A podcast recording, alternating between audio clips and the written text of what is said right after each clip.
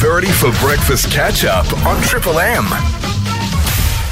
Yesterday afternoon, police officers were on patrol on the Great Eastern Highway and they were just east of Chedaring Road when they detected a blue Holden utility being driven in excess of 140 k's per hour in the 110 k's speed zone. The officers conducted a U turn. They attempted to stop the vehicle, however, the driver failed to stop, continued driving at this high speed. They turned off onto Chedaring Road where the vehicle disappeared from sight. The officers drove along the road in the same direction as the vehicle where it was last seen and they located it and it had crashed. It appeared that the vehicle had rolled.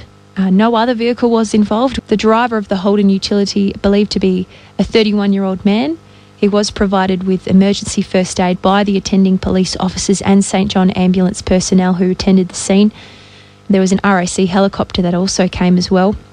However, he was unresponsive and was unable to be revived. Major crash investigators are now seeking anyone with information regarding this crash who saw the Holden utility prior to the crash to call Crime Stoppers 1800 333 000 or you can report information online as well nowadays at www.crimestopperswa.com.au. Really sad to be reporting on this morning. Um, just too many times. I feel like I've been doing it over the last couple of months as those stats seem to keep climbing on up.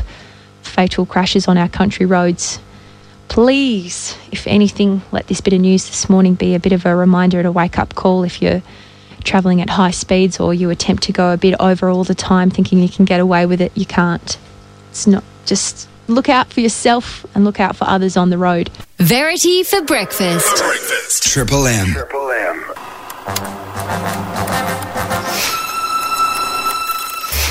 Retro Reviews with John. It's actually my pick.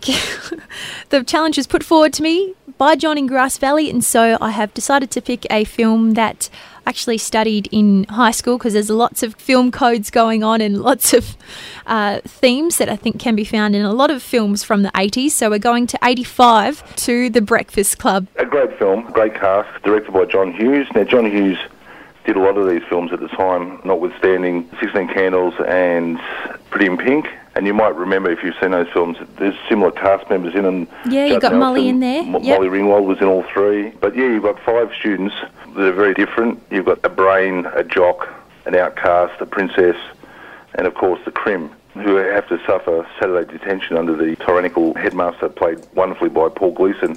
You have exactly 8 hours and 54 minutes to ponder the error of your ways. Any questions? Yeah. Does Barry Manilow know that you raid his wardrobe? A brain, a beauty, a jock, a rebel, and a recluse. Can't believe this is really happening to me. Judd Nelson, Molly Ringwald, Ally Sheedy, Emilio Estevez, and Anthony Michael Hall play the students. Now, during the course of the day, they open up to one another and they discover the similarities in their own lives. I mean, they've got those, what they're typecast as, but they all end up doing a bit of a switch around. That's the whole thing behind it is, will school be ever the same from again? And maybe the reason that it's got such continuity is that Hughes rehearsed this as a stage play. The cast did it three runs in a row. And then the Ah. entire film was shot in continuity. You're joking. No, from start to finish. It was not. It, true. After it screened, because it only had a budget of one million and it actually made fifty-one million, so it was quite a hit at the time. He's actually written it now. It, or he actually wrote it as a screenplay, and it's performed in schools across America as we speak. He only, it only took him two days to write The Breakfast Club. Two days only to write Two the days script. only, yeah, and a lot of coffee, no doubt. Oh, yeah. So for, for some of the roles that could have been, that we had Laura Dern, Jodie Foster, Robin Wright, at Brooke Shields for Claire, but he obviously stuck with Molly, having done two films with her before. Now, John Cusack was originally slated to be John Bender, Ah. and um, he tried to get Nick Cage, but he was out of the budget, um, and so then went with Judd Nelson. Now, the costume Nelson wears throughout the film, he actually does his own clothes and he wore it to the um, audition. And they were like, come back as you are. Oh, he, they loved it. and Rob Lowe was on standby to do it all. It was the same high school that Ferris Bueller's Day Off was shot in as well. And I know that's a favourite of yours too. Yeah, it is. Uh, Where do you find all these fun facts, John? You just knew. I'm the nerd. I'm such the nerd. That's why I have you on. the title song, Don't You Forget About Me, was offered to first Billy Idol, then to Bryan Ferry, and then lastly to Chrissie Hynde, who said, no, I don't want to do it. But why don't you give it to my husband, who of course was at the time Jim Kerr, who fronted Simple Minds. Now, Don't You Forget About Me was the only number one hit song from Simple Minds. There you go. Lucky they said yes. And one last bit of trivia to finish this. Now, at the end of the film, you know when Judd Nelson's character is walking through the I've, through the football field, Oh, yeah, with the fist in the air. he did that on his own. The, the fist in the air was an ad lib, and everyone just went wow. And It's become it. an iconic image And- for and the film. The most iconic frame in the whole film, and it was just him doing his thing. And him and Hughes didn't get on at all, so Oh, they re- he, really is the rebel. He really swore he. I used to pick on Molly Ringwald oh, on camera as well, saying he was staying in character. He he got into a lot of trouble. He went to schools and he he, sh- he pulled his knife out of a laundromat and um, he was in character. I mean, some some of these people actors do it. Like I said, I'm such a nerd. I don't, I don't know how I store it all. well, I appreciate that you do and that you share it with me and our listeners. And, and thanks very much for your time, John. Really appreciate it. It's always a pleasure, Verity. Verity for breakfast.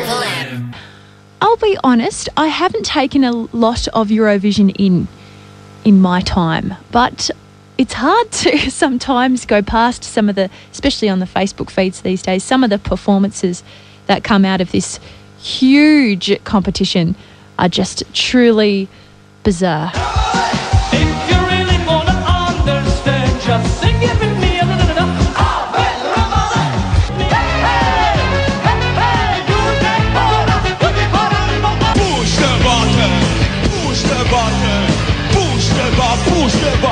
I mean, some are great, some are just pure comic value. And um, dropping you in it here this morning, Meg, Michelle Gethin, uh, Merredin Repertory Club extraordinaire member, she wrote that she thought that it's been one of the best Eurovision semi finals ever at the moment.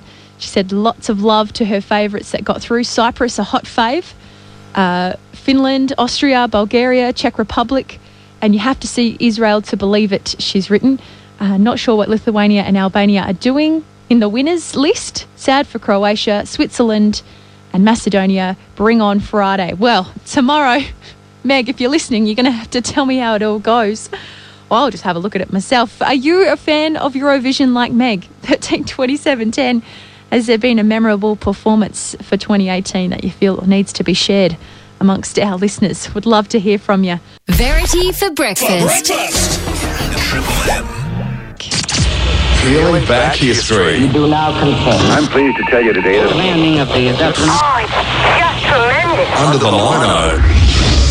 The 10th of May, on this date, 1899, it was, the singer, dancer, and actor slash icon that is Fred Astaire was born on this date. Also, world history here for you. The very first Mother's Day was celebrated on this date. Interesting. There you go. Don't forget, it's this coming Sunday, guys. Make sure you show Mama Bear some love this coming Sunday. It's not today, it just was back in 1908. 1940, on this date, Germany invaded Holland and Belgium, whilst Winston Churchill was elected as Prime Minister in Britain.